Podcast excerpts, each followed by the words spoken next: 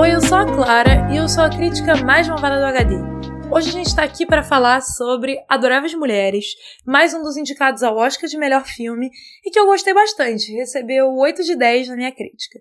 Esse filme foi dirigido e roteirizado pela Greta Gerwig e é uma adaptação do já clássico e muito famoso romance Little Women, da Louise May Alcott.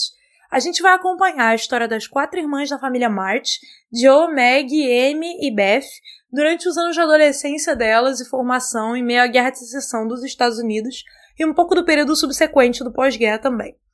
Esse filme já é a quarta adaptação para o cinema com base nesse mesmo livro, e logo a gente se pergunta, né, quando uma versão é muito adaptada assim, o que, que essa versão tem de novo em relação às anteriores? Qual é o motivo dela de existir? Mas, ao meu ver, a Gerwig consegue provar muito dos méritos dela, tanto como diretora, tanto como roteirista, desde o início do filme.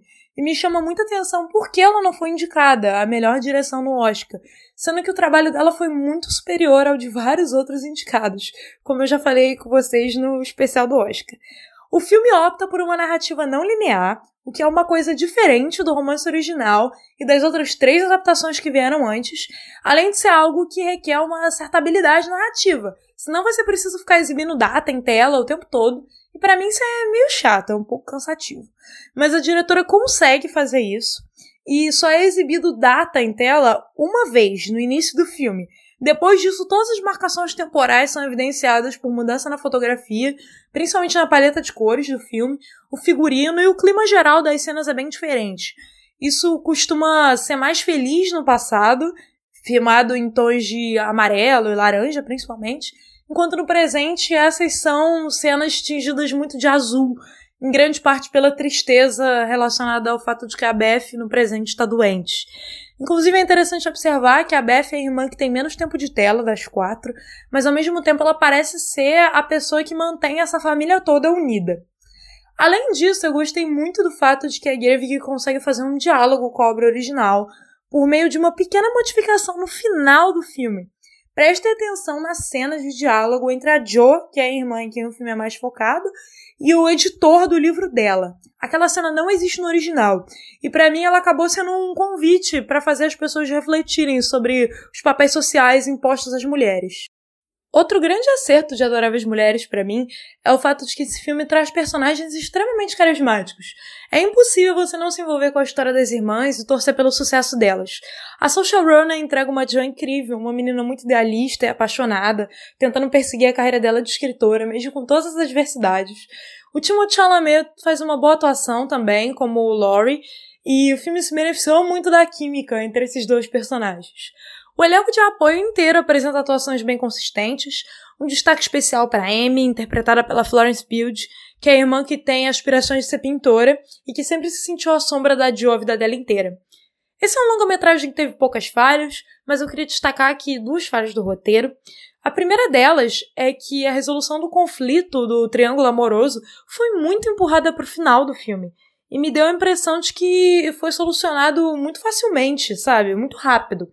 E a outra é que, também próximo ao final, acontece um determinado fato trágico lá, que eu não vou dar o spoiler, mas que as irmãs superaram muito rápido, sabe? Eu senti falta de mais tempo de tela para conseguir desenvolver melhor essas duas coisas.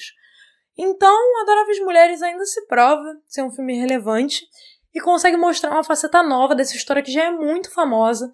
É um filme que é capaz de envolver o espectador com a sua história que aparentemente é leve, mas não tem medo de falar sobre temas mais sérios, não falha ao expor a problemática de gênero que é enfrentada pelas mulheres até hoje na nossa sociedade. Eu queria finalizar agora o podcast com um pedido para os homens que me escutam e que leem as minhas críticas. Eu falei na semana passada, quando fiz a crítica do 1917, que aquele era um filme que conseguiu fazer a gente se identificar com os personagens porque ele expõe sentimentos que são universais.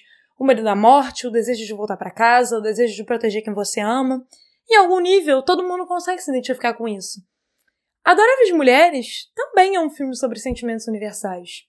É uma história sobre se apaixonar pela primeira vez, sobre perder um amor, sobre tentar ajudar alguém que você ama, sobre perseguir seu sonho.